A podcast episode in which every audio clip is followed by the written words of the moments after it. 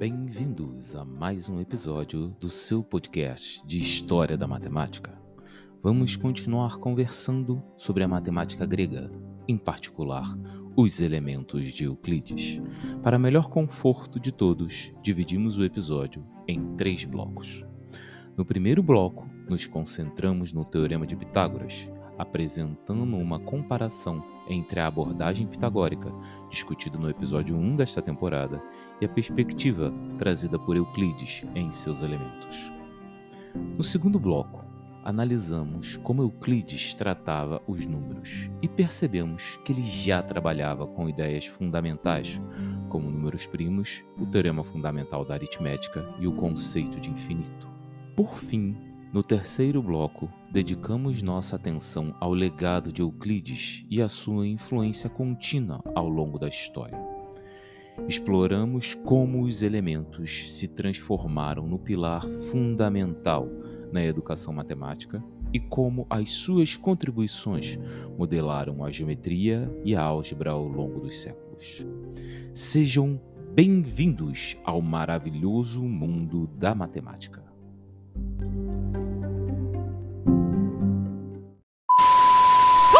Você sintoniza e fica. Stupid man, aren't you? Fala galera, aqui é Marcelo Rain e esse é mais um produto dos Jogos e Matemática e hoje a gente está aqui para conversar sobre a segunda parte, né, para a gente conhecer um pouquinho mais sobre os elementos de Euclides. E comigo aqui não poderia faltar Léo Rodrigo. Fala pessoal, eu sou o Léo Rodrigo e vocês sabem o que é número que é grandeza? Juliana. Oi, galera, meu nome é Juliana e hoje a gente vai falar sobre método sintético euclidiano. Ronan. Fala aí, galera. Esse aqui é o segundo episódio de 13, porque a gente vai fazer 13 episódios com os 13 livros, certo? Não. Deixa pra lá. Ai, ai, maravilha, imagina, né? E quem não pode faltar também é o nosso especialista, o professor Marcelo Amadeu. E aí, pessoal, hoje a gente vai tentar entender um pouco qual o papel do teorema de Pitágoras nos elementos. Bom, gente, então, assim, sem mais delongas, a gente vai passar agora para o primeiro bloco desse episódio, né? Que é para a gente conversar sobre o teorema de Pitágoras. Você está na melhor. Então, passando ao nosso primeiro bloco, né? Essa conversa, o Marcelo já puxou aí o teorema de Pitágoras, né? E relembrar um pouco sobre o que a gente estava conversando do último episódio. É, o teorema de Pitágoras ele está um pouco além, né? Assim, a gente vamos relembrar. O, o Pitágoras ele está, assim, a ideia do teorema de Pitágoras ele já era, ela já era utilizada antes do próprio elemento de Euclides só que ele é um resultado, de certa forma, relevante dentro do livro, né? Eu acho que isso é uma coisa é, é, bacana, né? Agora, o que a gente conversou anteriormente no episódio do Pitágoras, é, se você não viu, é, pode dar uma passada lá para ouvir, é que o teorema de Pitágoras ele tinha uma característica, é, eu vou botar entre aspas aqui de certa forma algébrica, que era essa busca de ternos pitagóricos, né? Ou seja, de três números que satisfaçam ou três grandezas, enfim, daqui a pouco a gente conversa essa ideia sobre número e grandeza, de três objetos matemáticos que satisfizessem aquela condição que um elevado ao quadrado mais o outro elevado ao quadrado desse o terceiro elevado ao quadrado. E pelo que me parece, aí de repente a gente vai conversar sobre isso, o Euclides ele dá uma roupagem bem geométrica para esse resultado, colocando ele dentro de um triângulo e falando sobre áreas, né? Acho que de repente, Marcelo, é, explica um pouco melhor essa ideia aí para a gente, de repente, para debater né, e todo mundo participar. Beleza. Bom, para a gente entender, o que o Rainha está puxando é lá da, da, nossa discussão que a gente teve no outro episódio, né, acho que foram dois episódios atrás, que a gente discutiu sobre Pitá a escola pitagórica. Inclusive, não pode deixar de falar do teorema de Pitágoras, que talvez seja um dos teoremas mais ontológicos aí da nossa matemática escolar. Né? Pois bem, o teorema de Pitágoras nos elementos de Euclides, ele é muito diferente do dado aritmético, né, que é o encontrar três números que satisfaçam essa relação, né, que um número ao quadrado mais outro ao quadrado igual ao terceiro número ao quadrado. Os elementos de Euclides, é, ele está lidando nos primeiros livros, né, ele está lidando só com geometria. Só depois lá no livro 7 que ele entra com a ideia de números. Pois bem, Então, a, quando a gente fala, tá, fala do Teorema de Pitágoras, eu acho que é uma, a gente pode começar talvez até lendo o que é o Teorema de Pitágoras para Euclides. Ah, legal. Vamos fazer isso então? Vamos, vamos puxar esse teorema de Pitágoras aí e uh, eu vou fazer aquele convite barra intimidação para os nossos alunos se voluntariarem, não é, Juliana? Para ler o teorema para gente. Nos triângulos retângulos, o quadrado sobre o lado que se estende sob o ângulo reto é igual aos quadrados sobre os lados que contêm o ângulo reto. Bom, Caso o quadrado. Agora eu vou ler Então. a 48. Ah, tá. Vai. eu, eu queria só fazer esse comentário, primeiro, antes de a gente ler essa segunda parte, é que o, o que a gente está vendo aqui, que o, o teorema está enunciando, é justamente agora um teo- teorema geométrico, falando de triângulo retângulo, e olha o jeito que ele fala, né, que a Juliana acabou de ler, né, o quadrado sobre o lado que se estende sobre o ângulo reto é igual aos quadrados sobre os lados que contêm o ângulo reto. Nota que o que ele está falando ali, essencialmente, é tanto que se a gente abrir o, o diagrama, e aí a gente não consegue fazer isso aqui no, no podcast, infelizmente, mas se você abrir o diagrama, de repente você consegue botar no Google alguma, é, como é que é o teorema de Pitágoras ori- original, ele vai fazer um diagrama justamente com quadrados. Ele vai fazer um quadrado em um dos lados, né, que a gente chama de cateto, no, outro, no outro cateto, e aí fazendo uma manipulação geométrica, ele vai fazer, ele vai mostrar que aqueles dois ali são equivale, equivalem juntos ao quadrado da hipotenusa ali. Ponto. Esse é o talvez seja muito familiar para a gente no- na escola, porque a gente enuncia, né, da seguinte forma, talvez, É, dado um o, o triângulo de lados A, B e C, onde o A seja hipotenusa, então você tem que A ao quadrado é igual a B ao quadrado mais C ao quadrado. É, A gente costuma é, enunciar na escola uma, uma expressão algébrica para representar essa situação geométrica. Então, nesse sentido, é um pouco diferente o nosso tratamento escolar com o tratamento que Euclides tem sobre essa proposição. E aí, Juliana, então, você quer falar, Rainha? Ou Juliana, Não, segunda? é porque esse teorema, ele, ele muitas vezes ele é o clássico que a gente aprende na escola, né?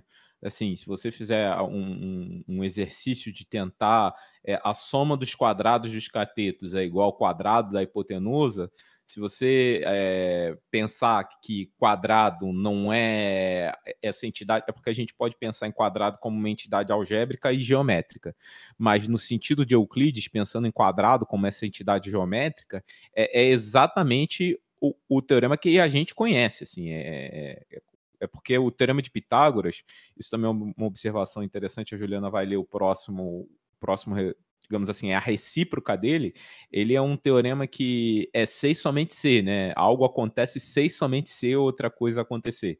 E aí a, a Juliana vai passar a ler pra gente a recíproca do resultado, né? Que é exatamente o 48, não é isso, Marcelo? Isso. Lê pra gente então, por favor, Juliana.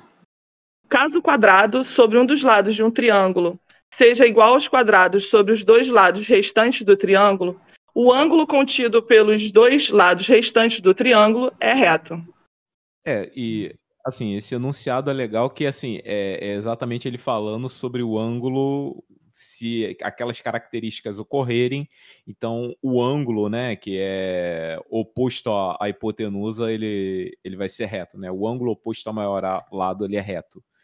Isso. Então, é, é, assim, Exatamente o que você falou, né, Rainha? É, É. agora é recíproca, né? É o teorema de Pitágoras, na verdade, é, é ida e volta. É sim. dado um triângulo retângulo, então você tem que o quadrado de catetos é igual ao quadrado hipotenuso. E vice-versa. Se você tiver dois lados de um triângulo que o quadrado dele seja igual ao terceiro ao quadrado do outro lado, pronto. Isso é um triângulo retângulo. Essa ideia, Marcelo, eu acho bacana porque é- ela é a ideia que, assim, o teorema de Pitágoras ele é muito antigo, a ideia dele é muito antiga, mas eu acho que o que é antiga é uma técnica, ele apresenta uma técnica de se construir ângulos de 90 graus.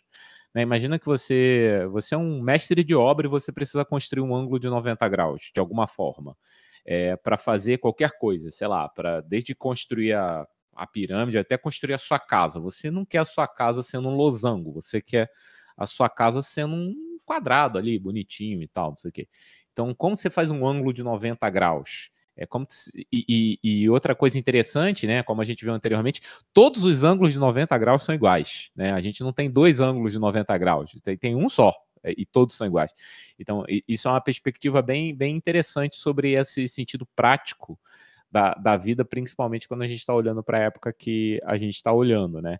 E com relação a isso, eu acho que até vale a pena, de repente, Marcelo, se completa, mas é só olhando um pouco para frente, né? Essa noção que a gente tem do teorema de, de Pitágoras hoje em dia, para a noção do teorema de Pitágoras é, que o elemento de Euclides apresenta e o próprio Pitágoras apresentava, assim, existe uma, existe uma, uma certa diferença entre esses conceitos, até uma certa evolução.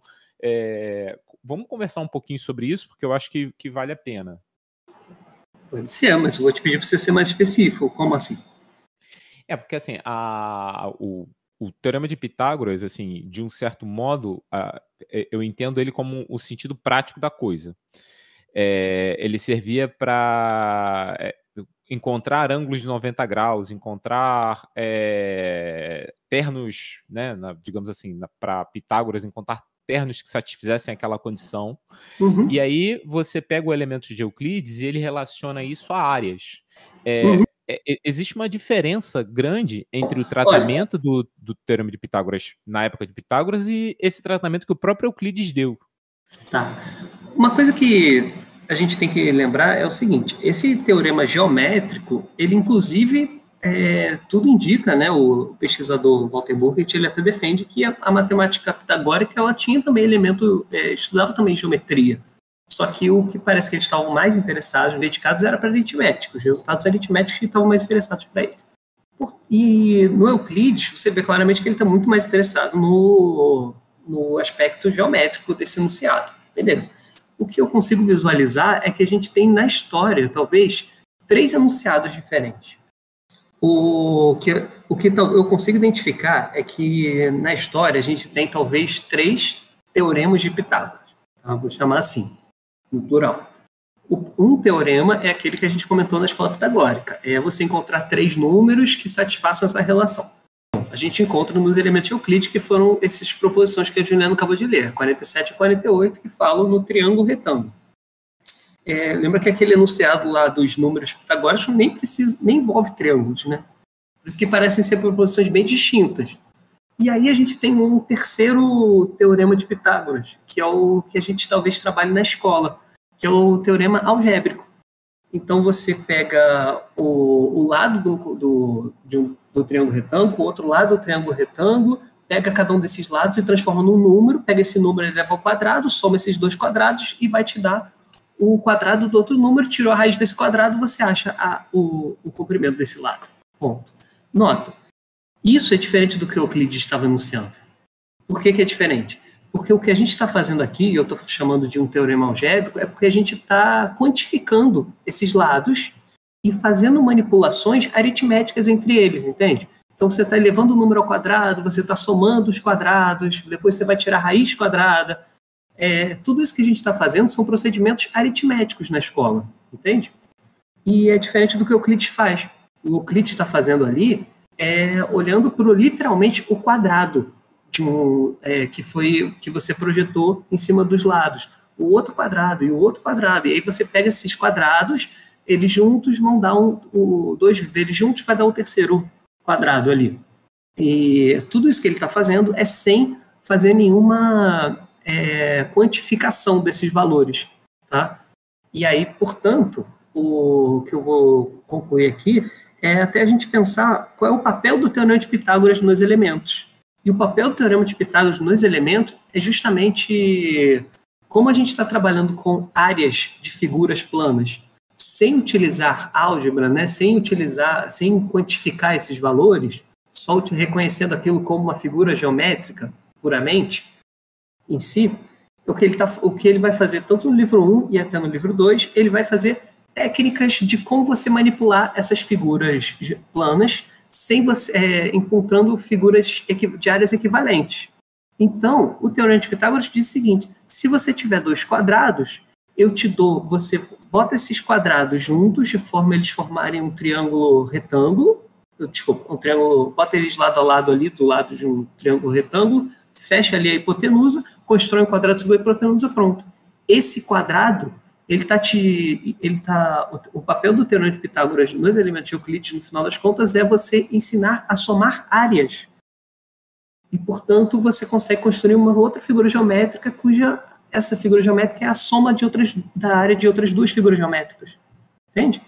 Então, esse é o grande a grande importância, tanto que o livro 2 dos elementos de Euclides, ele vai ensinar para gente como pegar qualquer figura, qualquer, vou chamar de polígono, mas ele chama de outro nome, qualquer polígono e transformar esse polígono num quadrado. Mas aí você usa o teorema de Pitágoras e você consegue somar aqueles quadrados todos e aí pronto. É assim que vai fazer o tratamento de áreas sem utilizar álgebra. Então, antes para o nosso próximo bloco, eu vou fazer uma provocação aqui, que eu queria ouvir a opinião aí de quem está tá quietinho aí no canto, sem falar muito, mas que tem uma demonstração própria aí do Teorema de Pitágoras, né? E aí, como é que funciona essa ideia aí? A sua demonstração, ela se caracteriza como nesse universo aí que o Marcelo apresentou? O público não sabe, mas o Ronan, ele apresentou a, como é que é a tricentésima primeira demonstração do Teorema de Pitágoras. Tricentésima segunda, professor. Respeita a minha história, por favor. A ideia, na verdade, foi E ele, bem. perdeu, bem e ele perdeu horas e horas, né, Ronan? Para falar a verdade, é, eu fui para um encontro, aquele encontro da UF, professor. E aí, quando eu voltei, eu estava só inspirado e peguei e fiz. Eu já estava tentando alguns, alguns dias, mas aí eu peguei e fiz. E foi bem nessa, nessa, nessa linha mesmo. Eu peguei a área de quadrados, aí construí outros quadrados dentro, somei, tirei, é, subtraí áreas, até que eu cheguei numa relação que concluía como o, o, o teorema de Pitágoras. Mas o que eu queria, na verdade, entender é o seguinte: o professor ele falou que existem, existiram três formas de ver o teorema de Pitágoras. Uma forma onde é puramente, puramente numérica, que seria a forma da escola pitagórica. Uma forma algébrica, que é a forma que a gente vê na escola, A ao quadrado mais B ao quadrado igual a C ao quadrado. E uma forma, vamos dizer assim, euclidiana, que seria a ideia de você manipular áreas de forma a chegar numa figura nova. Isso não dá, isso não poderia dar para a gente uma ideia de que tudo na matemática sempre vai ter três formas: uma algébrica, uma aritmética e uma geométrica. Nossa, O povo que Ronan. gosta de generalizar é muito filosófico. É. Interessante isso, Ronan. Eu diria que pode ser. Que tem até mais, tá? Eu diria que é porque a gente está olhando para três áreas, digamos assim, tipo uma, a álgebra, a aritmética e a geometria, que elas são muito bem estabiliza é, estabilizadas. Estabilizadas, se é palavra, mas só estão bem estabelecidas, essa é palavra. Estão estabelecidas. De repente tem outro que está me fugindo aqui. Será que tem. Mas não desse enunciado, mas acho que são formas de tratamento diferentes.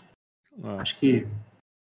Acho que o Rainha talvez tenha mais propriedade que eu para talvez pensar nas É, outras é, áreas. É, porque assim, eu acho que com relação a- ao Teorema de Pitágoras, né, é, ele, ele é um cara, é uma ideia muito peculiar, né, é até interessante você pensar, vou fazer aqui, vou, vou abrir um parênteses, mas para a gente ir para o próximo bloco, vou, vou falar uma coisa aqui só para a gente fechar essa ideia.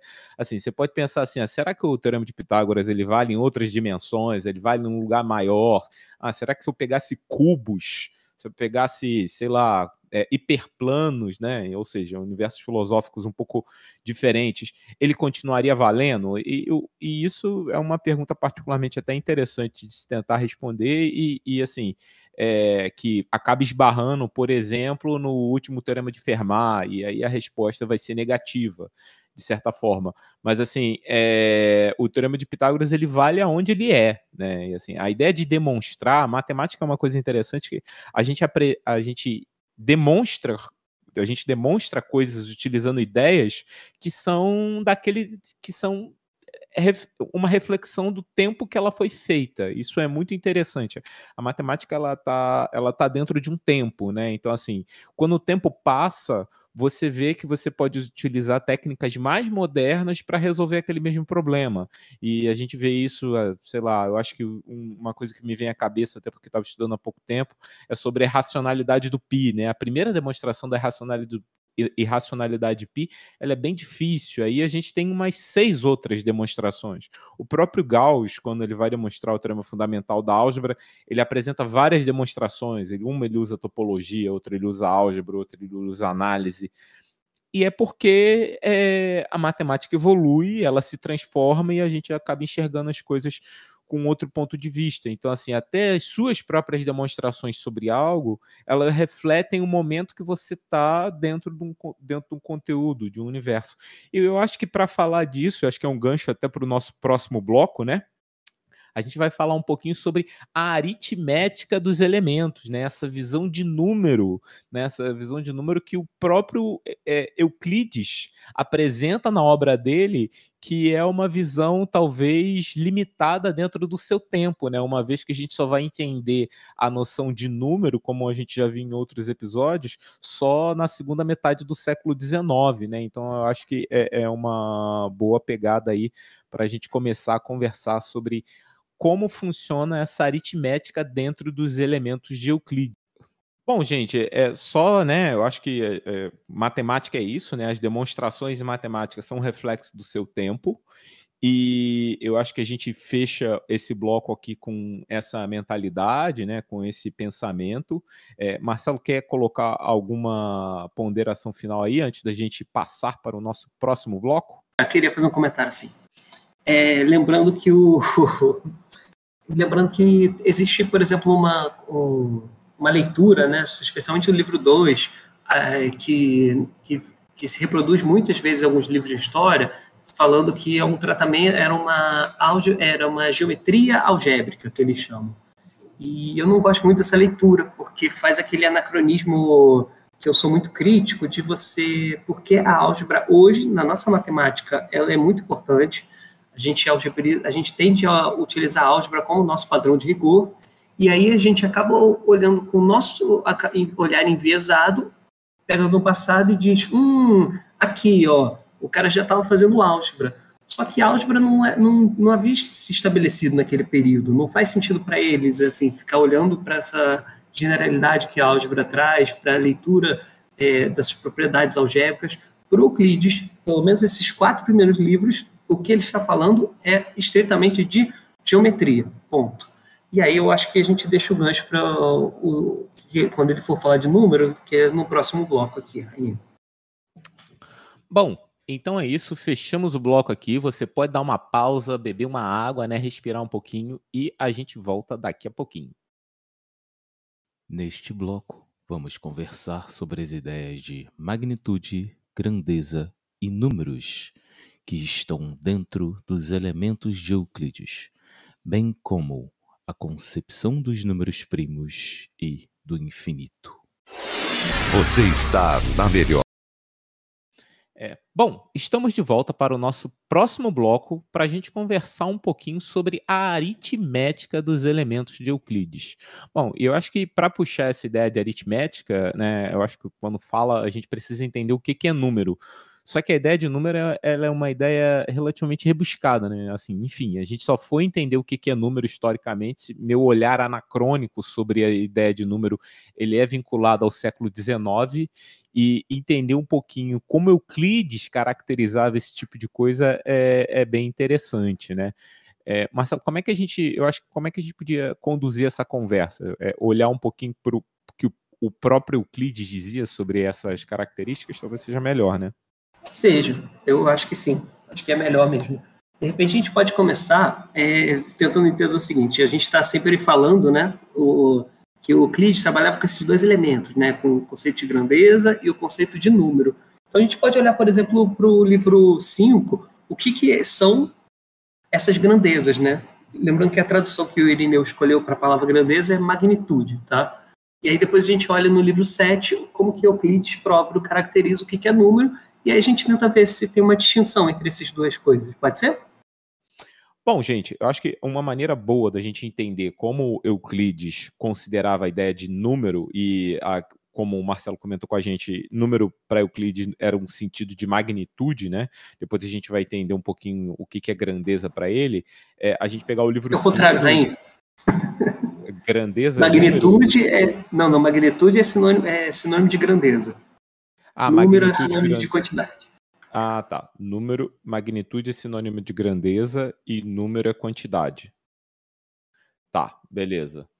É, mas eu acho que dá uma olhada no, no que está sendo dito no livro 5. Eu vou pedir é, para o Ronan. Ronan, você lê para a gente os quatro primeiros.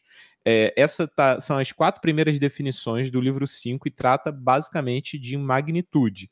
Então a gente vai entender um pouquinho o que, que Euclides está considerando como magnitude. Mais uma vez, isso é uma visão do seu tempo. E aí eu vou pedir para a Juliana depois ler o, o item 5 e aí a gente vai fazer algumas reflexões sobre essas leituras. Meninos, Ronan, manda ver aí.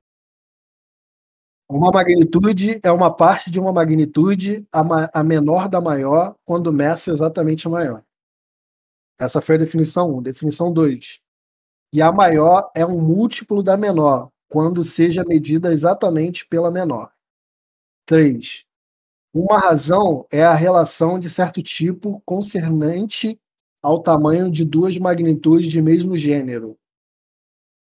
Quarta, magnitudes são ditas ter uma razão entre si, aquelas que multiplicadas podem exceder uma a outra. Isso aqui é para quem duvidava que Euclides falava grego, né? A gente consegue ver que de fato ele fala grego. Pois é, gente, ó, é, é horrível, é muito pouco intuitivo o que, ele está falando aí, tá? Mas para mim sempre me salta aos olhos o seguinte: é, ele, não, ele nunca define o que é uma magnitude precisamente, ele deixa em aberto isso, mas ele coloca pelo menos nesses quatro primeiras definições, estabelecendo talvez uma relação entre elas. E a três, por exemplo, me chama muita atenção, porque ele fala uma razão é a relação de certo tipo concernente ao tamanho de duas magnitudes de mesmo gênero. Então, ó, ele está estabelecendo, além do, digamos assim, o que são magnitudes, está estabelecendo a noção de razão entre magnitudes. E a razão, ela só faz sentido se, se as magnitudes forem do mesmo gênero. O que, que quer dizer ser do mesmo gênero? É, essas magnitudes ou grandezas, o que a gente está querendo dizer, ele se apropria no livro dele, é essencialmente comprimentos, essencialmente é, são áreas, essencialmente são volumes. Então, isso para ele são grandezas ou magnitudes. E nesse livro 5 ele vai estabelecer uma teoria de proporções entre essas magnitudes. E aí eu acho que eu convido agora a Juliana para a gente ler o, o quinto definição, que ela é mais longa que as outras.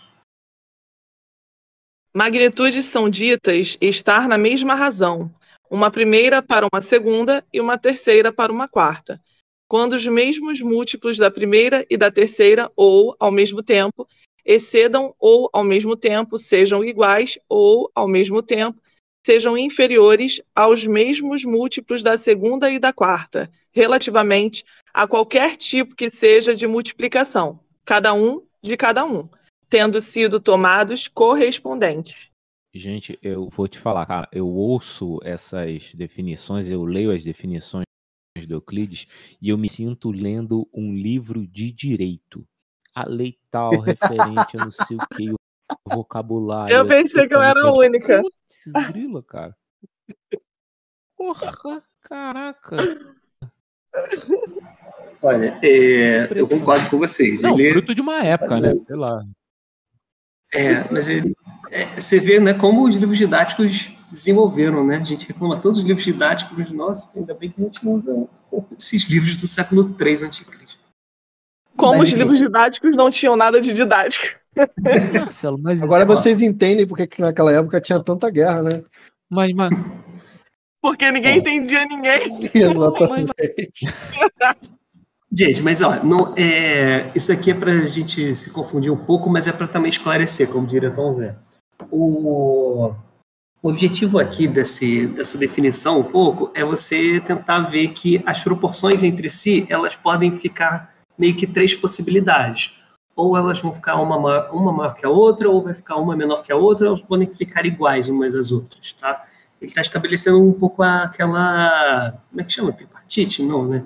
Trico, é, a ideia de que, tricotomia, pronto. Ele está estabelecendo ali tipo uma, um, um, jeito de você estabelecer essa tricotomia, dizendo que uma grandeza, se você pegar duas grandezas, vão ter essa uma dessas três relações, uma maior que a outra, uma menor que a outra, ou podem ser iguais entre si também.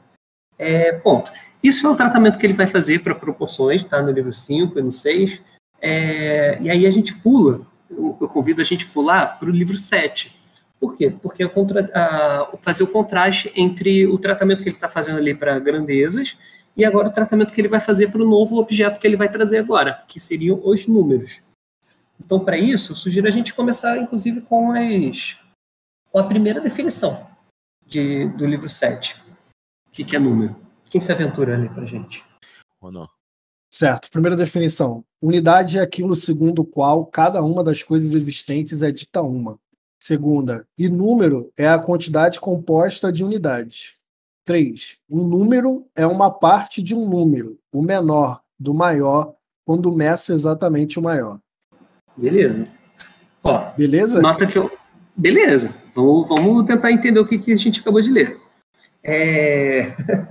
o que eu acho que está claro para a gente aqui é uma distinção, pelo menos se ficou para quem está ouvindo isso pela primeira vez, mas para mim é, fica mais ou menos estabelecido que são duas coisas distintas: o conceito de unidade e o conceito de número.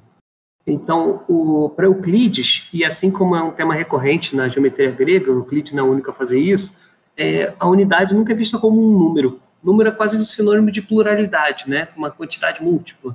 Então, se você tiver várias unidades juntas, isso é um número, mas se você tiver uma sozinha, é uma unidade. Tá? Então, tem essa primeira caracterização que distingue o que, que são números.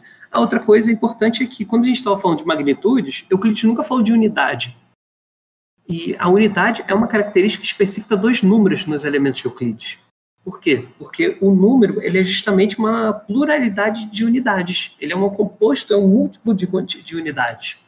É nesse sentido que se distingue, então, a, o que são grandezas do que são números. Então, números é isso. Ele tem parte de uma parte de uma unidade e você constrói todos os números. Grandezas não. Grandezas não tem uma unidade mínima, né? Olha, mas vou te falar que essa definição 3, né? Um número é uma parte de um número, o menor do maior, quando meça exatamente o maior. Cara, isso aí me lembra só aquele meme, aquele meme assim. Eu não entendi, foi nada. Caraca, não faz o menor sentido assim a, a frase. É, mas, enfim, tá tudo certo. É, é, a visão do cara. É, eu acho que quando a gente não consegue expressar direito aquilo que a gente vê, a gente escreve coisas redundantes sobre algo, entendeu? Eu acho que isso é algo comum, assim. Você, você não consegue expressar com palavras e aí você escreve essa maluquice aí. Bom, parece, tá. Eu vou eu continuo defendendo que o Euclides não, não, não é tão maluco assim. Tem partes do Euclides que são horríveis de ler, mas eu vou te dizer que essas partes nem são as piores, assim, esses três, essas três definições de números. Eu vou tentar explicar como que eu entendo essa terceira, tá? Essa terceira ele diz o seguinte: que é, antes ele tinha estabelecido que número é quando ele é composto de várias unidades. Mas você também pode construir números a partir de, outras, de outros números, entendeu? Uhum. A gente pode pegar um exemplo. Então, se você pegar o 3 múltiplas vezes, é, por exemplo, 3, 3 e 3, isso vai formar 9. Então, o 9 também é um número de 3, ou seja, 9, 9 também é um, um, quase que um múltiplo, né? uma pluralidade do 3. Então você pode construir outros números a partir de números. Eu entendo que é um pouco essa ideia dele, de que não são só unidades que constroem números, mas números que constroem outros números também. Pode ser um axioma isso, né? Eu fico olhando ah, essas definições às vezes pensando, pô, estranho, para mim isso é axioma. Bom, vamos, vamos continuar, vamos continuar com tentando entender como o Euclides entendia número. E eu acho que assim, é, a ideia de par e ímpar talvez seja interessante para a gente é, tentar mensurar como ele tratava as coisas. E aí eu convido a Juliana para ler para a gente agora como Euclides entendia pares e ímpares. Definição 6. Um número par é o que é dividido em dois. Definição 7 nos diz: em um número ímpar é o que não é dividido em dois, ou o que difere de um número par por uma unidade. Acho que assim, essas definições aí elas estão mais entendíveis, se é que existe essa palavra. É mais ok, né? Uhum. É, tá só definindo né, o que é paridade, pelo menos, né? Acho que é mais intuitivo. Mas eu gosto também da gente ler isso daí para a gente entender onde é que o Euclides vai estar tá querendo chegar com essas definições. E eu entendo que é porque ele está querendo estabelecer o conceito de é, múltiplos. Então ele pega o primeiro caso de múltiplo, que é um número par. Então ele diz que número par é quando é múltiplo de 2, e quando não é múltiplo de 2, ele chama de ímpar. Inclusive, ele já coloca nessa definição quase que um. Já um. Como é que eu chamaria isso? Talvez um lema, talvez? Porque é uma proposição logo imediata ali da definição, né? Que vai ser tipo, se ele. Inclusive, a segunda parte que a Juliana deu aqui, né? Ou o que difere de um número par por uma unidade. Isso não parece para vocês uma proposição? Mas ele coloca É. numa definição, né? É, o que deixa resto um, né? Na verdade, ele podia ter definido o que é par e, e o ímpar ele é uma consequência, né? Assim, a- Na verdade, eu acho que é a negação, né? O, o, o ímpar é uma nega... O que não é par. É, Isso, isso é- é- ele. ele começa assim, dizendo que é uma negação, mas depois ele inclui o, o que eu chamaria talvez de, um- de uma proposição, que É é verdade. que difere por uma unidade. Me parece que é, É. curioso isso. Verdade. Mas enfim. Então, Eu acho legal- do algoritmo da divisão de Euclides, né? Assim, que é é- essa segunda parte, né? Eu entendi que você disse que difere de uma unidade, é aquela coisa que é o 2k mais 1, né? Ou seja, é duas vezes alguma coisa, ou seja, que se divide em dois, mas resta uma unidade, né? Fica um pouco isso também. Legal. E aí para a gente entender um pouco, já que ele vai falar de, de múltiplos, acho legal a gente também ler pelo menos as definições, pelo menos as três definições que ele fala sobre número primo. Definição 12. Um número primo é o medido por uma unidade só. Números primos entre si são os medidos por uma unidade só como medida um- comum. Um número composto é o medido por algum número. Será que esse medido que ele está querendo dizer é divisível? Exatamente, Conan. É exatamente isso que ele quer dizer. É. É o. Não entendi. Hum, Então, é- é- Tá, o Marcelo fala depois. não, eu- fala aí, Rainha. É porque pelo que eu entendo como o medido, né, é que ele estabelece alguma medida de se vai andar de dois em dois, se, é- se a medida é 2 metros, 3 metros, 5 metros, e, e ele vai encaixar como sendo uma subdivisão do maior, né? Ou seja, se você não conseguir fazer isso, uma subdivisão exata, é, ele é primo, né? Pelo menos foi isso que eu, que eu entendi. O, o medido é essa coisa de, de dividido, né? Ou seja, ele só pode ser dividido igualmente pelas unidades, né? Esse é o sentido de primo. Isso, exatamente. Então, qual, qual é a nossa definição na escola hoje de número primo? Alguém consegue pensar aqui de cabeça como é que a gente define no colégio? O número primo é aquele, pelo menos foi assim que eu vi a primeira vez. que O número primo Uhum. é aquele que só pode ser dividido por ele mesmo e por um, que só tem dois Pronto. visores no caso. Isso. A diferença para Euclides é que ele não inclui essa ideia de que o número consegue dividir ele mesmo. Isso ele não inclui. O que ele entende que é divisível é quando é menor. Uma parte menor, ela mede a maior. Tá? Sempre, sempre precisa disso para essas definições de Euclides. Então, qual é o único número que divide o número primo? No caso, não é nem número, é unidade para Euclides. Pronto. E aí o composto vai ser aquilo, né? Vai ser aquilo que consegue ser medido por outro número. Ou seja, que não é só a unidade. Sim.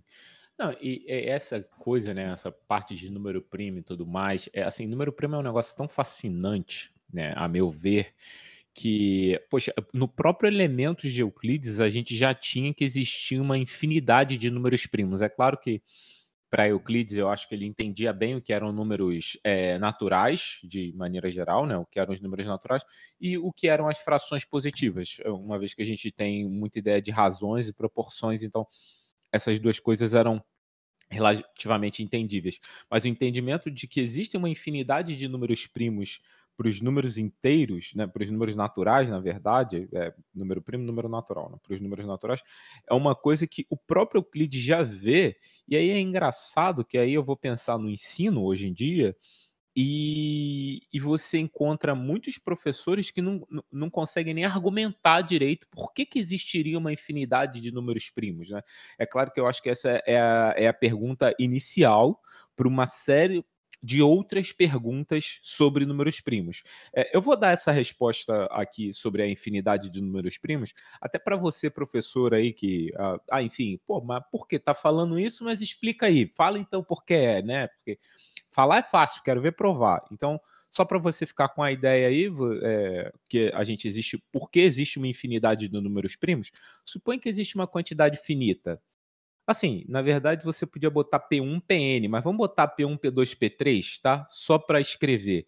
Então você tem P1, P2, P3. Esses são os seus únicos números primos. Então, se você pegar, ou seja, qualquer outro primo, ele pode ser medido, ou pode ser decomposto, ou pode ser fatorado como sendo um produto desses três números que eu estou te dizendo. Então, você pegou lá P1 vezes P2 vezes P3. Você chamou esse número de X. Agora você soma 1 a ele. Então você tem x mais 1, que é P1 vezes P2 vezes P3 mais 1. O ponto é que quando você fizer a divisão de P1 é, desse número x pelos números primos que você tem, que é o P1, P2 e P3, independente do número que você faça, você vai encontrar é, resto 1. Né? Quando você dividir x por P1 vai dar resto 1, por P2 dá resto 1, por P3 dá resto 1. Ou seja, esse número não pode ser decomposto é, pelos números primos que você tem. Ele se, sempre deixa um resto, ou seja, ele só pode ser decomposto pela unidade. Consequentemente, esse número que você acabou de criar, esse x aí, ele é primo. A ideia é você fazer isso com P1, PN, né? Mas assim, eu acho que com P1, P2, P3 deu para entender. Bom, a gente tem alunos aqui. É, eu, eu, me fiz entender, gente, pelo menos? Sim. Tá, Aí, bom. eu acho que você não só fez se entender, como você está utilizando, inclusive, o próprio argumento do Euclides. O Sim. Euclides, você deu uma atropelada aqui, que a gente estava no livro 7, agora pulou para o livro 9, para a gente contextualizar o leitor. Esses três livros, né, o 7, o 8 e o 9 dos elementos, eles estão trabalhando com teoria de números. É muito parecido com o conteúdo, inclusive, que a gente estuda no, na universidade, na, na disciplina, no nosso curso a gente chama de aritmética, no, ou em outros cursos às vezes chama de álgebra 1, ou às vezes chama de teoria dos números, literalmente, é um estudo sobre esses números inteiros. Só que o Euclides está trabalhando só com números positivos, então tem essa pequena distinção. Eu ia convidar alguém para ler aqui. O Ronan pode dar uma lida, de repente, no, na proposição 20 do livro 9, que é justamente o que o Rainha acabou de explicar, só que com as palavras do Euclides. Vamos tentar ver como é que o Euclides anuncia isso? Claro, professor. Também é interessante ver como que é, os, os gregos, né? A gente pode falar assim, já que o Euclides era grego, como eles, como eles faziam para dizer que algo era infinito sem necessariamente falar, usar a palavra infinito. Porque o que o, o que Euclides diz é o seguinte: os números primos são mais numerosos do que toda a quantidade que tenha sido proposta de números primos. Muito bom, né? Ele, ele não fala em nenhum momento os números primos são infinitos. Ele só fala: não importa quantos números primos você acha que existam, existe mais. Sempre mais. É, é muito bom. É, é, é diferente, né? O, a gente, na nossa matemática, a gente trabalha muito com o conceito bem estabelecido de infinito. Mas nota como que você pega os elementos, o Euclides nunca fala de infinitos, né? Ele fala de numerosos. Quase que um outro jeito de falar é tão grande quanto você queira, sabe? É, mas a, ou, a ou até mesmo poderia dizer é, é maior do que qualquer quantidade que você consiga propor. É, é maior do que você acha que é. Exatamente. Bom, eu ainda tinha uns comentários ainda para fazer sobre essa coisa da, do tratamento de números do Euclides. Queria voltar lá para, por exemplo, para o livro 7, que a gente acabou de ler algumas definições, porque nesse livro ele está trabalhando muito sobre o conceito de múltiplos. E é natural ver essa pergunta que o Rainha trouxe, né, sobre os números primos. Tem infinitos números primos, Euclides traz um argumento e o argumento do Euclides é bem parecido com esse que o, o, o Rainha trouxe. Fica o convite aí depois, para quem tiver acesso aos elementos, dar uma lida aí do tratamento do Euclides. E eu queria destacar, por exemplo, no, no livro 7, o seguinte, que o Euclides ele vai ensinar, inclusive, um método para encontrar é, divisores comuns, né? Para encontrar o maior divisor comum entre dois números. Inclusive, é tipo a segunda proposição. Ele já fala sendo dados dois números não primos entre si, achar a maior medida comum entre eles. E a técnica que ele vai utilizar é uma técnica muito parecida com o que a gente faz às vezes na escola, que a gente chama de algoritmo de Euclides. Tem uma pequena diferença, porque no algoritmo de Euclides da escola, em geral, a gente faz o que alguns professores chamam de chiqueirinho, que é fazer isso tipo um jogo da velha, assim, colocar os números, e aí você vai fazendo, vai dividindo, ver o que sobra, e depois o que sobra você vai dividir o número anterior, e aí com a sobra da sobra, e uma hora vai dividir certinho. Bom, quando dividir certinho, esse é o maior divisor comum entre dois números. É, essa coisa do chiqueirinho é engraçado que a gente falando aqui, muitos não lembram, né? Deixa eu até perguntar, quem o Marcelo falou chiqueirinho, mas por exemplo, qual é a técnica que vocês usam para calcular MDC, né? O que, que é MDC? É o máximo divisor comum. É, eu acho que o elemento, o, o, algoritmo da divisão de Euclides, né? Parte dele é, funciona assim para a gente encontrar esse máximo divisor comum, essas técnicas. E aí a técnica do, do chiqueirinho ela tem a ver com isso, né? Uma vez que a gente falou sobre número que pode ser decomposto e tudo mais, essa ideia de MDC, né, que é o máximo divisor comum, ela, ela tem uma peculiaridade muito importante dentro do, desse primeiro curso de aritmética ou álgebra 1 que a gente faz é, geralmente na faculdade. E é interessante até que. Não, vamos ver aí, quem, quem lembra desse método do Chiqueirinho que está aqui? Assim, o método que eu uso é aquele método que o professor costuma explicar para fazer MMC, né? Hum, você é é? coloca, é é? por exemplo, o MMC, a ideia é decompor todos os números até que todos eles cheguem em 1. E aí você vai dividindo pelos números quando, primos. Quando, você, quando primos. você fala decompor, você, por exemplo, se você tem o 6, você coloca 2 vezes 3. Exatamente. Se você, tem o 12, você escreve 2 ao quadrado vezes 3. É isso? Sim. Aí, tá. para, por exemplo, para dois números, o 15 e o 12. Aí é, você começa com 2, porque o 12 pode, o 15 deixa ele lá e espera. Aí depois vai de novo com 2, e assim até os dois números virarem 1, um, e aí multiplica tudo e vê qual é o MMC. Entendi. E o MDC, o MDC são aqueles que dividiram em comum, não é? Exatamente. É. Exatamente. Esse é o método mais usado, mas eu não sei se vocês lembram. Na minha época era quarta série, hoje em dia é quinto ano. Mas a tia Teteca lá, a tia Mônica, ela, ela fazia um jogo da velha e dividia. E o número que ficava lá no final era o tal do, do MDC. Só que a gente, criança, nunca grava, né? E aí, quando chega na universidade, no primeiro curso de Álgebra 1, quando a gente vai fazer isso no quadro, o aluno olha para nossa cara, gente, aprendi isso na quarta série, mas não faço a mínima ideia do para que que servia. Aí a gente, né, vai vai fazendo isso. É, mas enfim. É. E aí eu acho que talvez um só para a gente encaminhando talvez para o final desse bloco é a gente pensar como que o Euclides usa essa argumentação toda dele nos, nesses livros 7, 8 e 9. Que ele está trabalhando de teoria de números, mas se você olhar, por exemplo, os diagramas que ele utiliza, se você olhar é, a própria estrutura argumentativa que ele faz, é, parece que a impressão que eu tenho é que é um caso particular de geometria. Que caso particular é esse? Quando ele estava chamando lá de magnitudes, era quando você não tinha um, um você podia ter magnitudes de gêneros diferentes, etc., mas eles não tinham um menor valor, né? não tinha uma unidade menor. Com números, não. Com números é específico, é como se você tivesse um caso particular de magnitude em que todas elas partem de uma unidade mínima, que é a unidade propriamente. E aí isso é o que ele chama de números, e aí todo o tratamento que ele faz parece que é, um, é uma geometria particular, é uma geometria até, diria que discreta, digamos assim. Essa é a leitura que eu tenho sobre essa esse, essa teoria de números do Euclides, digamos assim. É, isso é interessante porque quando a gente fala de quando a gente fala de Euclides, a gente sempre ou o próprio elemento de Euclides, a gente sempre remete à geometria. Particularmente, eu só descobri que tinha aritmética no elemento de Euclides na universidade, porque é, a impressão que eu tinha é que ele era só um livro de geometria. Só que pelo que você está colocando, é, ele na verdade ele é uma visão geométrica da álgebra, da, da aritmética, né?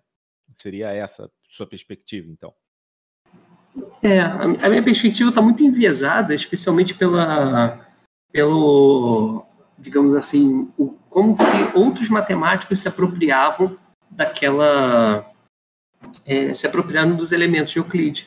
Então, o que a gente vê na historiografia, eu acho que foi um tema recorrente que a gente trouxe aqui na, em, outras, é, em outros momentos, aqui em outros episódios, é a gente olhar como que a geometria costuma ser o padrão de rigor para essa galera, inclusive para o próprio Euclides. Euclides parece que está utilizando aquilo que está bem estabelecido para a geometria, e agora ele vai pegar o caso particular, que são os números.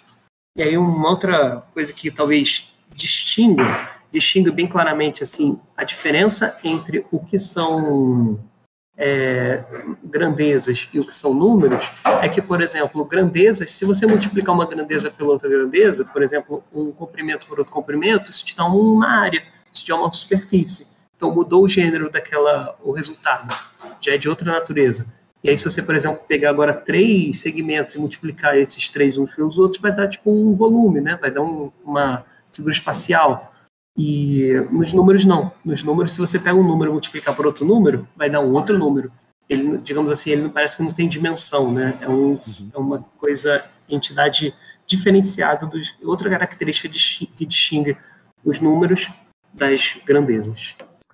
Bom, Marcelo, eu acho que com isso a gente fecha esse bloco, né, pra, sobre um pouco do entendimento da aritmética e dos elementos de Euclides. E antes da gente passar para o nosso próximo bloco, fica aqui a nossa propaganda, né? A propaganda dos jogos e matemática. Se até aqui ficou alguma dúvida com relação a qualquer coisa que nós tenhamos dito, ou se você quiser conversar com a gente sobre qualquer coisa relativa a este episódio ou qualquer outro episódio que esteja no nosso, vídeo, no nosso feed, mande um e-mail para é. Você também pode encontrar a gente no Instagram, no arroba Jogos e Matemática. E fique atento às nossas redes sociais, porque este ano, no Rio de Janeiro, os Jogos e Matemática vão oferecer quatro cursos com jogos inéditos, beleza? Então, assim, você fique atento às nossas redes sociais. Passemos agora ao último bloco onde discutiremos o legado dos elementos de Euclides e a sua influência na história e na forma de fazermos matemática, até os dias de hoje. Você está na melhor. É...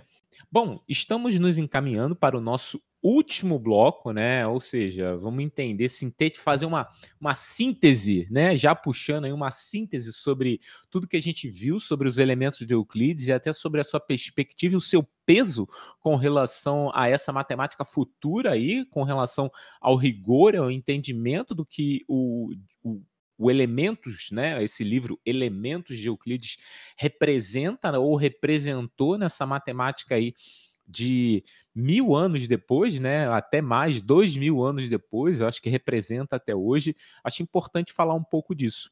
É, como a gente conversou tanto nesse episódio quanto no episódio passado, o Elementos de Euclides, ele é uma representatividade com relação ao rigor do que deveria ser a matemática ou o que as pessoas acham que deveria ser a matemática, né?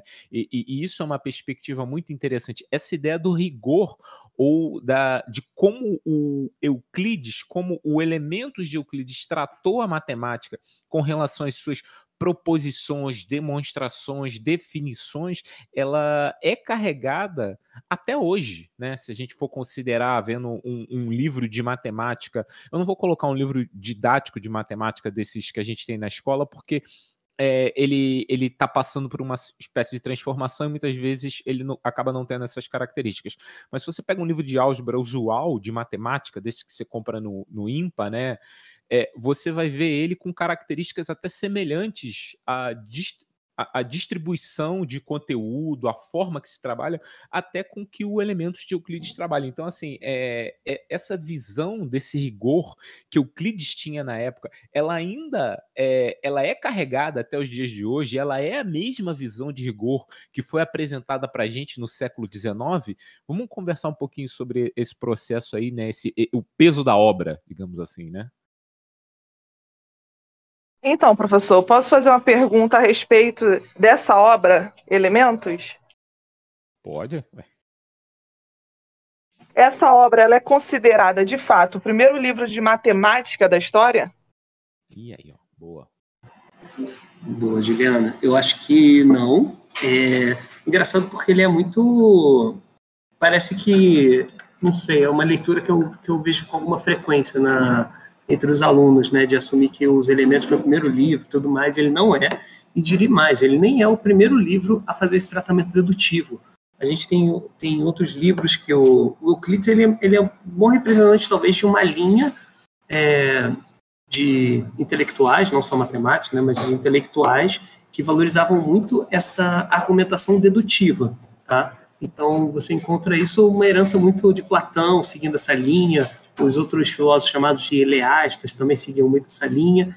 E o, o que Euclides está fazendo ali é mais um livro de matemática, assim, a gente encontra outros livros falando de geometria, outros livros falando de aritmética, antes de Euclides. O que ele vai fazer é uma síntese de alguns resultados a partir de elementos que ele chamaria de elementos básicos, que seria a circunferência e a reta. E aí o que, que quais propriedades que a gente consegue tirar desses dois elementos? Bom, ele, escreve 13 livros para trabalhar com, só com esses elementos. E aí eu diria que é, um, um, é uma escolha dele de não dar conta de toda a matemática, tem muitos resultados que fogem disso, que não estão nos elementos, e mas ao mesmo tempo tem muitas coisas ali que ele incorporou dentro dos elementos. Então eu diria que talvez é, é de longe assim uma das obras mais populares assim dentro da historiografia que muitas pessoas vão se inspirar e inclusive vão seguir esse modelo que a gente chama de matemática sintética, que é você é, matemática sintética acabou virando um sinônimo de geometria sintética também, tá?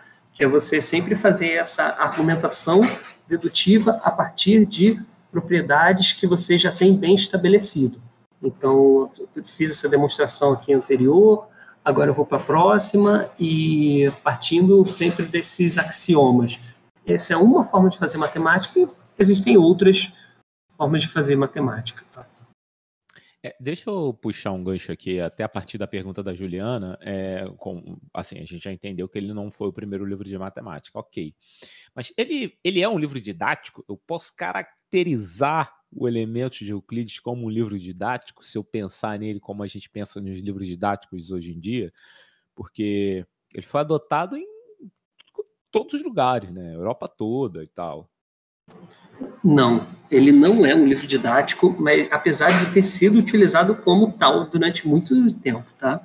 É, especialmente se você pegar né, o modelo de ensino nas universidades medievais, se você olhar séculos 17, 18 até o 19, você encontra o Euclides sendo se apropriado mesmo como se fosse um livro didático, mas ele não é, tá, gente?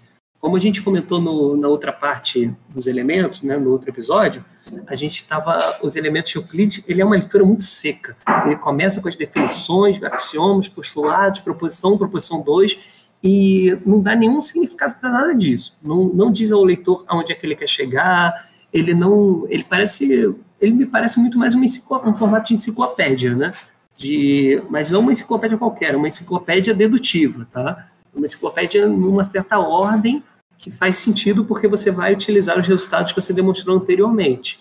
É, então, não dá nem para olhar claramente com o significado de hoje em dia de que seria um livro didático e nem historicamente o que, que eram livros didáticos. Né? O conceito de livro didático ele é bem recente, digamos assim. Ele é, talvez, no século XVIII já se estabelecem os primeiros livros que são utilizados como se fosse o curso de alguma coisa mas os elementos nunca foi criado para ser o curso de nada, entendeu? Ele era uma tradição clássica, é, bem clássica assim da, dessa Grécia de fazer, fazer livros sobre determinados assuntos. Ah, eu tenho, por exemplo, o Aristóteles. Aristóteles vai fazer uma série de livros é, para dar conta da, da física, né, da filosofia natural, da, da lógica também.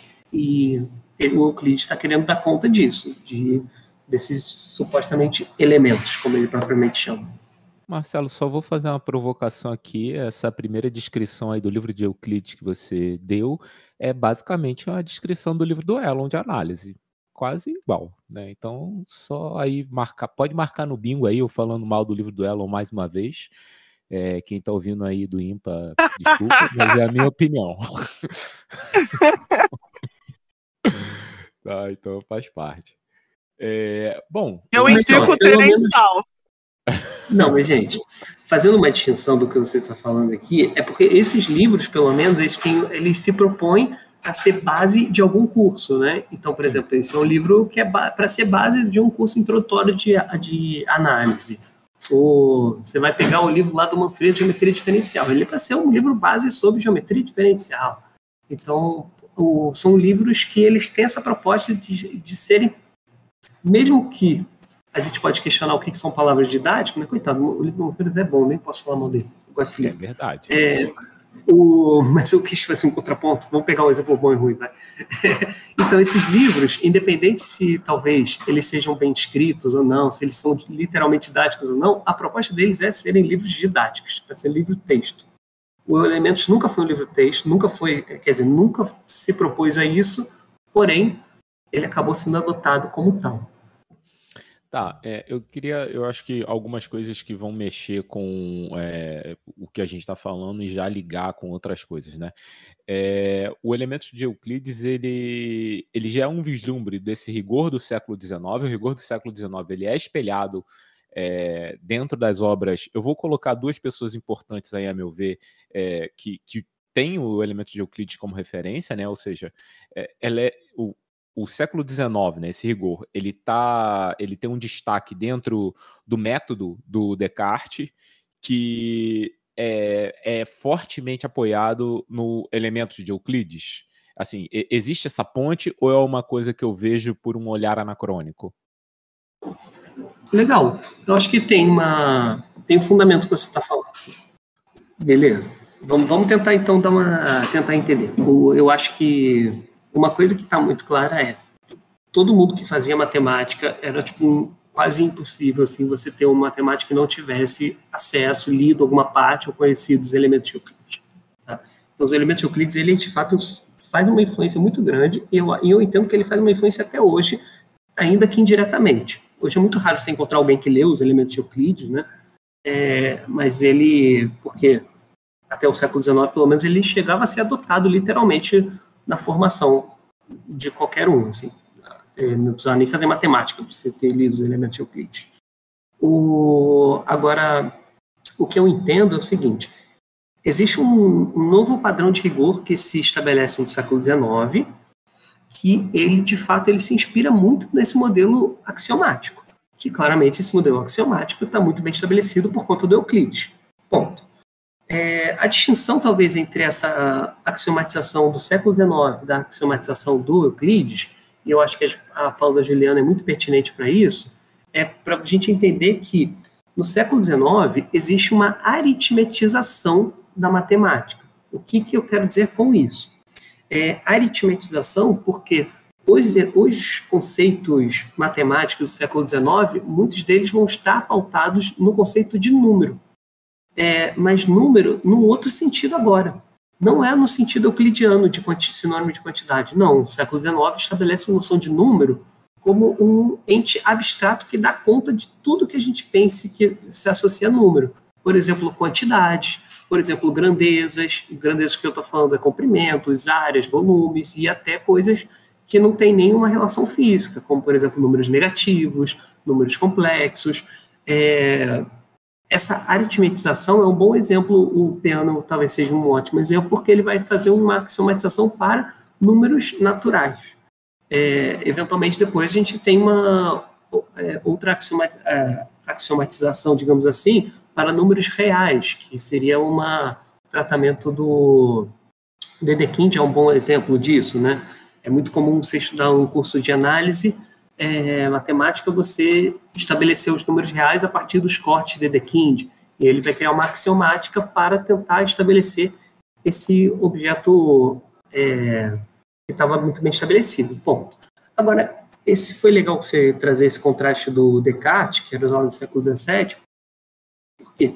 Porque uma, uma leitura que se tem sobre o que seria método sintético e o que seria método analítico são duas coisas distintas do seguinte jeito. Eu convido o nosso ouvinte a revisitar lá o, a discussão que a gente teve lá no, na temporada passada sobre Descartes e Fermat, porque o método analítico, que vai dar, vai dar o nome à geometria analítica, ele é uma outra forma de fazer matemática. O método sintético, uma crítica que Euclides ou Descartes faz ao método sintético é que o método sintético ele só te ajuda a provar é, resultados que você já sabe, que você sabe que dá certo, entende? Então você sabe que aquele negócio dá certo e você procura uma demonstração dedutiva para aquilo. Ele não te permite encontrar resultados novos. Ele não favorece. Inclusive, uma crítica que ele faz, que muitas vezes é: pô, mas de onde o cara tirou essa reta aqui? Que do nada ele vai pegar uma mediatriz aqui, vai pegar uma bissetriz acolá, elas vão ter interseção, ponto. Aquele ponto de interseção entre os dois era o resultado que você estava procurando. E aí você fica, o quê? De onde o cara tirou isso? Essa era a crítica que Descartes estava fazendo, então ele estava tentando aproveitar a álgebra, que estava muito popular naquele período, e o método analítico, que, que para Descartes é um método que ajuda a descobrir coisas novas. Então ele concilia o método analítico com a, a álgebra, né, com o seu generalismo da álgebra, criando essa nova forma de fazer matemática. Ele vai utilizar justamente o, a geometria, por quê? Porque a geometria é, um, é bem estabelecida como assim um, um ápice, digamos assim, do rigor matemático é, daquele período. Portanto, se ele consegue mostrar que o método analítico atrelado ao algebrismo consegue encontrar resultados novos com muita facilidade, é, ou digamos assim, com muito mais facilidade do que antes, é aí ele, aí ele estabelece esse, essa coisa analítica que depois vai ser sinônimo de analítico algébrico, né? Então você encontra, tanto que hoje em dia se eu pedir falar, tipo, ah, você tem uma expressão analítica para essa curva, essencialmente o que você vai me dar vai ser uma equação lá com parametrizada que, ou seja, uma expressão algébrica para aquela curva, né? Então, vira um sinônimo por conta disso, e aí eu entendo que esse rigor do século XIX se espelha muito no que Euclides estava fazendo, só que agora vai estar apoiado em duas bases. Uma é a álgebra e a outra é uma noção ampla do ressignificar o conceito de número, que é o conceito de número que a gente utiliza inclusive na escola. É uma ideia que não está atrelada a uma grandeza especificamente, mas ele dá conta de tudo. Ufa, desculpa eu falar longa, gente. Professor, só, só uma pergunta. É, o, o Euclides ele foi adotado como, vamos dizer assim, como que eu posso formular essa pergunta? O Euclides ele foi adotado como uma referência, certo? Durante, principalmente durante a Idade Média, final da Idade Média e etc. Isso aconteceu porque ele vamos dizer assim, ele foi a, o melhor representante da única forma de fazer matemática da Grécia? Olha, acho que acho que não. É, quer dizer, sim, não. Difícil responder sim ou não. Não. Eu vou tentar entender no, no seguinte sentido. É, Euclides tem um mérito, óbvio. É um livro que, quando você olha assim, ele tem. É, é um livro de resultados que não são questionáveis hoje em dia. Assim, tipo, todos esses resultados que o Euclides estabeleceu lá nos elementos, eles são muito. É, até hoje estão válidos. nunca mudou isso. Né? É, o que acontece, talvez, é a forma de fazer matemática. E aí, quando, por exemplo, quando a gente está olhando um texto histórico, é, em matemática, a gente acaba tendo um certo olhar de sempre olhar o resultado e ver, nossa, Euclides já tinha feito esse negócio há tantos anos atrás. Mas não é só o resultado que importa na matemática, mas é o método também que importa. E eu diria que, em, em, em boa parte, tem mérito, sim, porque é um livro muito bem estruturado, tá? Ele não, não dá para fazer quase nenhuma crítica a esse livro, assim, é, nesse sentido. O que dá para, o que acontece é que ele acaba sendo eleito também digamos assim, quase como uma Bíblia, né? Existe um, um historiador que gosta de chamar, é, ele tem um conceito, um historiador da matemática chamado Heurup, Jens Heurup, é, dinamarquês ele, ele fala que é o princípio do grande livro.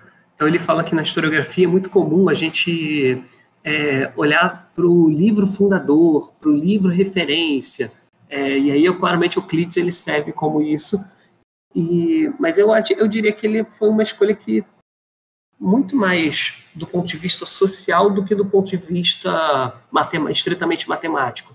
Eu falo isso por quê? Porque, enfim, você tem outras formas de fazer matemática, inclusive na Grécia Antiga, outros conteúdos, e que não foram tão valorizados assim.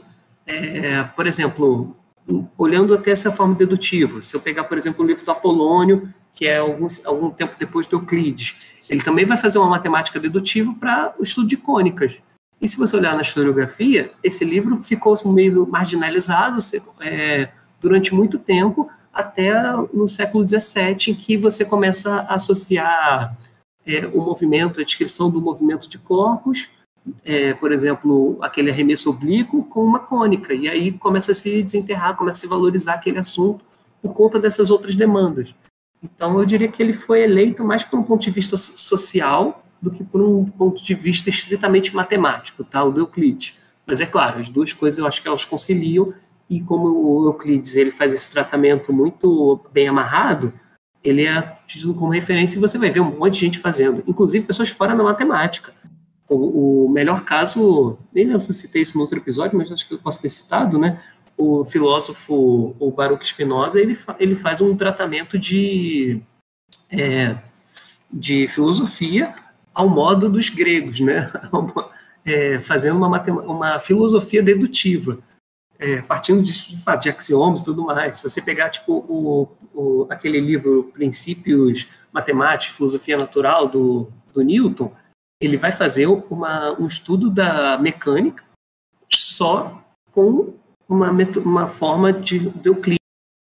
A gente for pegar, por exemplo, o, o, a geometria do Descartes, não tem nada de axiomático ali. Ele está fazendo uma matemática de outra forma. Se você for pegar, por exemplo, os livros do Euler também, muitos tratados do Euler ali, ele estava fazendo muito mais interessado nos resultados em si, é, a, a, a, técnica ali, analítica ali, que ele estava muito focado, do que estabelecer quais são os axiomas daquela, da, é, daquelas manipulações, fazer essa coisa bem é, tradicional euclidiana. Então, você tem vários personagens aí que seguem o modelo euclidiano e tem vários personagens que não seguem.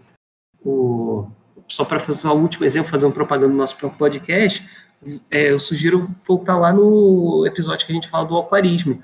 O aquarismo, ele faz, ele está estabelecendo um método que ele chama de, que a gente vai chamar de álgebra, né? Mas é o método da restauração e do balanceamento para ele, que justamente depois de fazer todo esse tratamento lá, tentando generalizar uma noção de quantidade e número, fazer um tratamento como se fosse a mesma coisa, sem fazer muita distinção, é, no final das contas, as demonstrações, o que eles chamam de demonstração, é o quê? É geométrico. Por quê? Porque a geometria, para toda essa galera, é o padrão de rigor da época. E aí eu vou fechando, fechando com aquela questão que o Rainha trouxe do século XIX, o século XIX vai inverter isso. O nosso padrão de rigor que se estabelece no século XIX, ele passa a ser a partir da álgebra, não mais a partir da geometria. Só refletindo, é, pegando um gancho que a gente viu no, no episódio passado. Euclides pensava muito com regra e compasso. Regra e compasso, na verdade, quer dizer círculo e reta. Mas é até a própria resolução dos problemas clássicos, como trissecção do ângulo, duplicação do círculo, quadratura do, do, do círculo, é, perdão, é duplicação do cubo é, e quadratura do círculo, é, a gente, ok, são problemas que não se resolvem com regra e compasso, mas é, existiam outras matemáticas que possibilitavam a solução desses problemas. E eu acho que um expoente nesse sentido dessas outras matemáticas é o Arquimedes né? É, eu acho que ele até vai ser o nosso tema do próximo episódio, mas eu acho que eu só queria contrapor um pouco, só para a gente é, encaminhar para o encerramento, essa ideia do próprio Arquimedes e do elementos de Euclides, assim, dessas outras matemáticas que, contemporâneas ainda, né? Eu, eu penso a, o Euclides e o Arquimedes são contemporâneos, e como é que é esse desenvolvimento aí do elementos de Euclides como uma matemática rigorosa, digamos assim, que vence de alguma forma,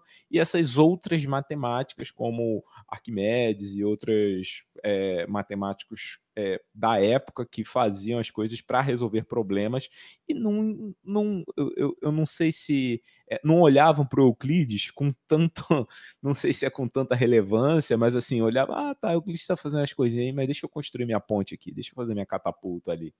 Entendeu? Essa pegada. Ó, não, não sei dizer se eles são de fato contemporâneos. Eu diria que o Euclides é um pouquinho antes do, do Arquimedes. E eles são também, é bom lembrar, eles são de regiões diferentes, tá? Euclides é ali da, do norte do Egito hoje, né? E o, é, e o Arquimedes é de uma outra cidade que ficaria na, na Itália hoje, tá? Bom, o, o que eu diria talvez é o seguinte, é, a gente fica muito preso a Euclides ser um sinônimo de matemática grega da antiguidade, e aí é bom a gente colocar em perspectiva para o nosso ouvinte que o episódio, o, o assunto anterior, a gente falou do Euclides, a gente estava falando da escola pitagórica. E aí a gente está propondo agora no próximo episódio falar do Arquimedes para mostrar três episódios na história da matemática grega para mostrar como que a matemática grega ela era diversa. Que Euclides ele é, é um representante de uma forma de fazer matemática enquanto que a gente tem outros gregos fazendo outras formas.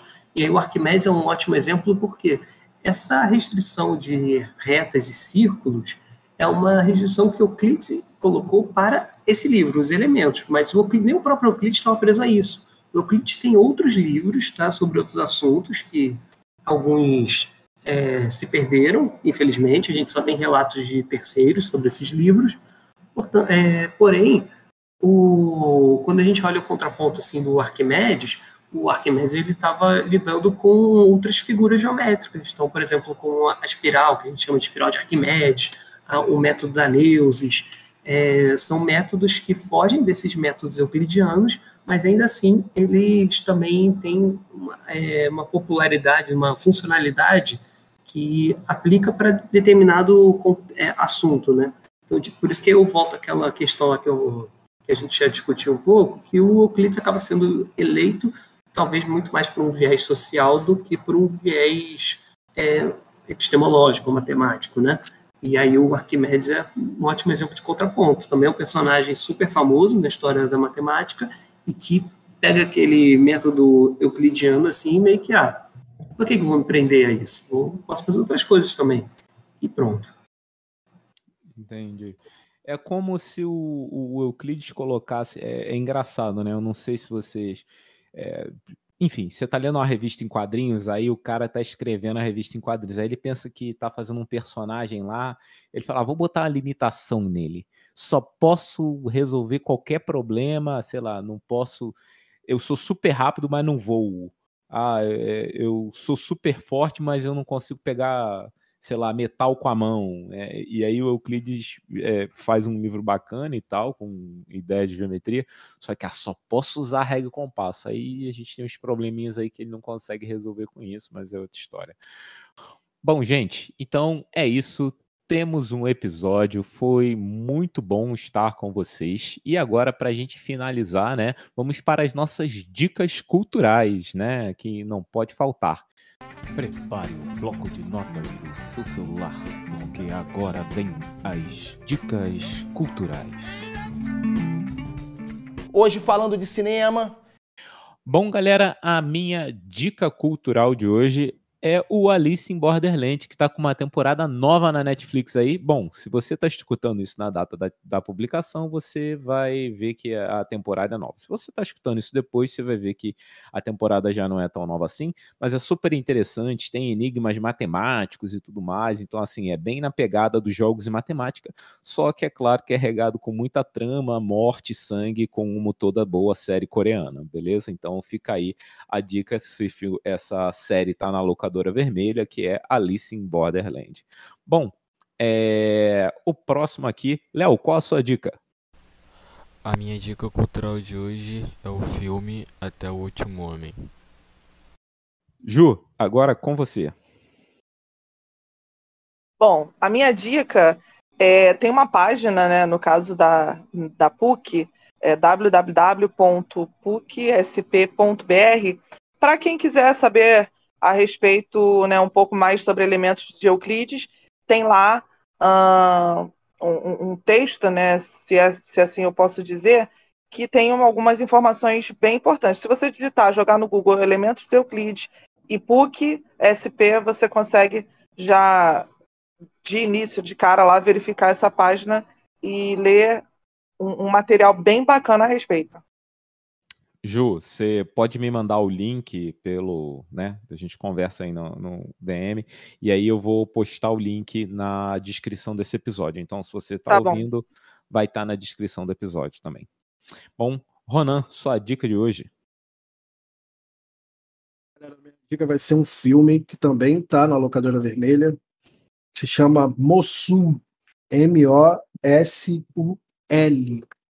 É um filme que fala sobre a guerra do Irã. Já faz um tempo já que eu assisti esse filme, para falar a verdade. E existe uma. E o filme, na verdade, ele não é nem baseado em nada de tropas americanas ou coisas do tipo. É dos próprios soldados do país. E o filme é em árabe. Tem legenda, tem até dublagem, mas eu aconselho assistir em árabe, que é muito mais imersivo. E eu achei um filmaço que fala, assim, é conta uma história bem crua de guerra, se passando no local, com atores do local, falando o idioma do local, então é bem imersivo, bem legal. Bom, Kate, a sua dica de hoje. Então, a minha dica cultural de hoje é o filme O Jogo da Imitação. É um filme de 2014, não sei se vocês já viram, que fala sobre um matemático também, que ele foi contratado aí para solucionar códigos nazistas. É muito bacana o filme. É, Isso é um clássico. É a história do Turing, né? É, da- Uhum. é isso aí, de Alan. É muito legal. A história do Turing é excelente. Eu não sei se ainda tem a locadora vermelha. Ó, mas ó, não estamos recebendo um centavo da locadora vermelha, hein? Deixar claro aí, apesar das dicas aí. Beleza? E pra gente fechar a nossa última dica cultural, o Marcelo Amadeu. Bom, a minha dica de hoje é também mantendo o tema do, do podcast, era falar sobre um outro podcast chamado O Estado da Arte, que tem um episódio chamado Os Elementos de Euclides. E eu recomendo muito esse episódio porque um dos convidados é o próprio Irineu Bicudo, o, que é um pesquisador falecido já há alguns anos, poucos anos, que ele fez essa tradução dos elementos de Euclides para o português e é amplamente acessível aí no, nas livrarias, essa versão que ele produziu. Então é bom você ouvir da própria fonte, né? Eles têm uma pegada um pouco diferente da nossa aqui, e eu então acho que é uma, não diria uma leitura, né? Como é que eu vou chamar isso? Uma ouvida? É uma ouvida complementar aqui ao nosso, epi- a nossa dois episódios aqui. Ah, maravilha. E é claro que você também consegue encontrar o próprio elemento de Euclides, né, traduzido, né, essa tradução do Irineu Bicudo, é, na editora da USP, certo? Então, assim, você quiser é, a- adquirir o elemento Unesp. Euclides... Unesp, É da- ah, perdão, é. da Unesp. Então, você quiser adquirir o livro também é uma boa dica, né?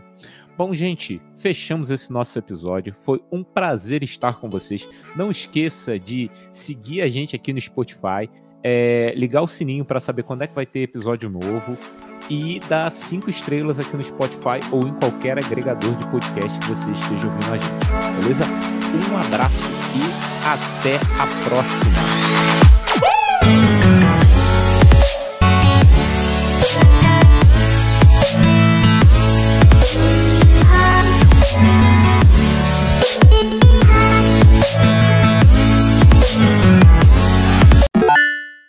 Conversa paralela.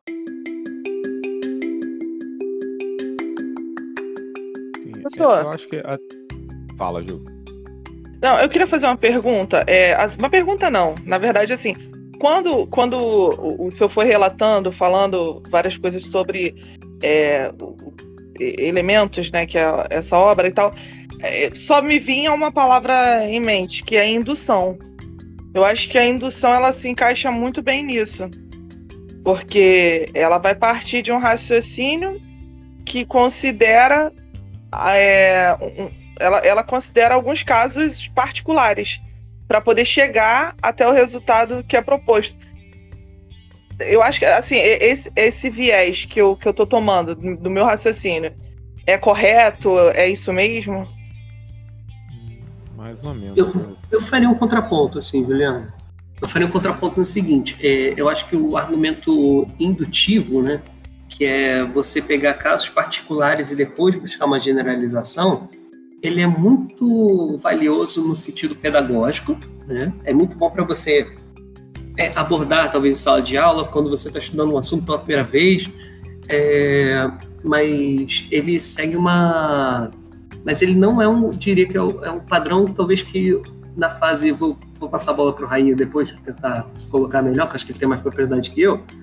Que é você olhar, tipo, a, a indução é um momento que você está, por exemplo, estabelecendo uma conjectura. Aí você faz o teste para um caso, o teste para outro caso, o teste para outro caso, e você pensa, hum, tem, talvez temos um teorema aí. E aí depois você vai para a parte dedutiva, que é tipo, ok, dado essas, é, esses objetos de forma geral agora, será que eu consigo fazer uma argumentação que concretize a minha conjectura? Entendi. Você acha que é uma coisa assim, Rainha, também? É, a, a, essa questão da indução é uma coisa interessante que eu, outro dia eu estava até conversando de América de América, um professor da UF, é professor, foi professor da UFRJ, e a gente está conversando sobre indução matemática em particular, e ele comentou que o primeiro artigo de fato que se chama e tudo mais. Ali se define. Só que apesar dali ser o primeiro lugar que, que tem a publicação do, do que é indução, né? Chamar assim, ó, vamos dar nome, ó, isso aqui vai passar a se chamar isso. É, a indução, ela, ela, ela é, os trabalhos do Euler já tinham indução matemática, e tudo, mas isso me parece a, a indução como sentido amplo de entender a, a potencialidade do negócio, é, de não ser apenas casos particulares, é, esse é o ponto, né? De, dela não ser apenas casos particulares, um, dois, três, é porque é, ela é um. É, é, muito. É muito delicado, né? É, você supõe válido um caso muito à frente, digamos um caso K, e a partir do seu caso K, você consegue demonstrar que o caso K mais 1 será verdadeiro. Ou seja, se a afirmação vale para o caso até o K e eu consigo mostrar que o caso seguinte será também verdadeiro. Então, assim, é, é, é muito forte isso. As pessoas utilizavam, assim, a gente tem os trabalhos do Euler, o Euler é um, é um, cara muito proeminente, então assim, a gente tem uma série de trabalhos dele onde ele já utilizava o argumento por indução, o, o Bernoulli, você já via algum, alguns trabalhos dele com argumentos por indução, só que não tinha um nome, era só uma técnica e ela não tinha nome nem nada, assim, só entendia se é que a técnica era verdadeira. Mas é, é os únicos trabalhos que eu tenho ideia sobre essa dinâmica de entender que se fazia desse jeito já é uma coisa que coloca os Bernoulli, né? Eu acho que na, verdade é o Johan, né? Que foi o, o orientador do, do próprio Euler e o Euler nos tra... e, e aí depois você encontra no trabalho de outras pessoas, mas o, o Bernoulli e o Euler são os dois que têm essa noção do que estão fazendo, né? Que não é só e vale aí aí por diante, né? Que, ou seja, que a coisa se torna de fato real. Eu não, não vejo muito o, o, elementos ou as ideias de Euclides como tendo esse conceito. Acho que de repente vale até um episódio, uma pesquisa, só o sentido, né, a evolução do sentido da indução matemática. Né? Acho que é uma coisa. Um então, mas aí, aí o senhor usou uma palavra, a evolução. É, eu, eu vejo que essa evolução toda, ela, ela chegou até um determinado lugar a partir desse princípio, desses elementos, né? É, que eu acho que assim, como o senhor falou, a linguagem ela é um pouco redundante e tal, mas ela foi se desenvolvendo. Sim. E aí, como eu citei é, os axiomas de, de piano, que eu acho que nada se cria, tudo se copia ou acredito que tudo se é. desenvolva. E nisso que eu quis chegar, entendeu? Sim, Mas eu entendi, assim, a, a, o que vocês quiseram dizer e com certeza faz super sentido e realmente acho que o viés que eu estava pensando não era não estava correto. É porque indução é uma explosão, né? Assim, eu vejo, eu vejo indução, rapaz, é, é uma das coisas que eu acho mais incríveis dentro da matemática. Assim, você propõe uma coisa que vale por um, você a, rigor tá vendo ali o negócio é, que ah, você viu os exemplos, né? Vale para 5, 6, 7. Aí você não pode dizer que, ah, então vale para todos. Não, não pode, você precisa conseguir esse argumento, né? Tanto é tão difícil conseguir esse argumento, né, que assim é usado essa, a indução para fazer, por exemplo, o último teorema de Fermat, né? A gente já citou algumas vezes o último teorema de Fermat aqui. É até legal que a gente retorna ao início do episódio, né, sobre Pitágoras, né? Ah, será que existe um terno de números naturais, de números inteiros que satisfaçam a condição de x elevado a n mais y elevado a n igual a z elevado a n, com n maior do que 2, né, estritamente maior do que 2. O ponto é que não tem. Muita gente provou o caso 2, 3, 5, 15, 20, acho que chegaram a provar até o caso 27. Mas é, o passo indutivo foi, foi bem difícil de fazer, entendeu? Demorou 300 anos aí na história. Mas é, eu acho que vamos. Só, só vou retornar ao episódio aqui, até para Vocês fugiram legal do assunto, hein? É, não, senão vai, vai demais. Depois você reclama que o episódio fica enorme. É, depois, Léo, de repente a gente corta isso aí.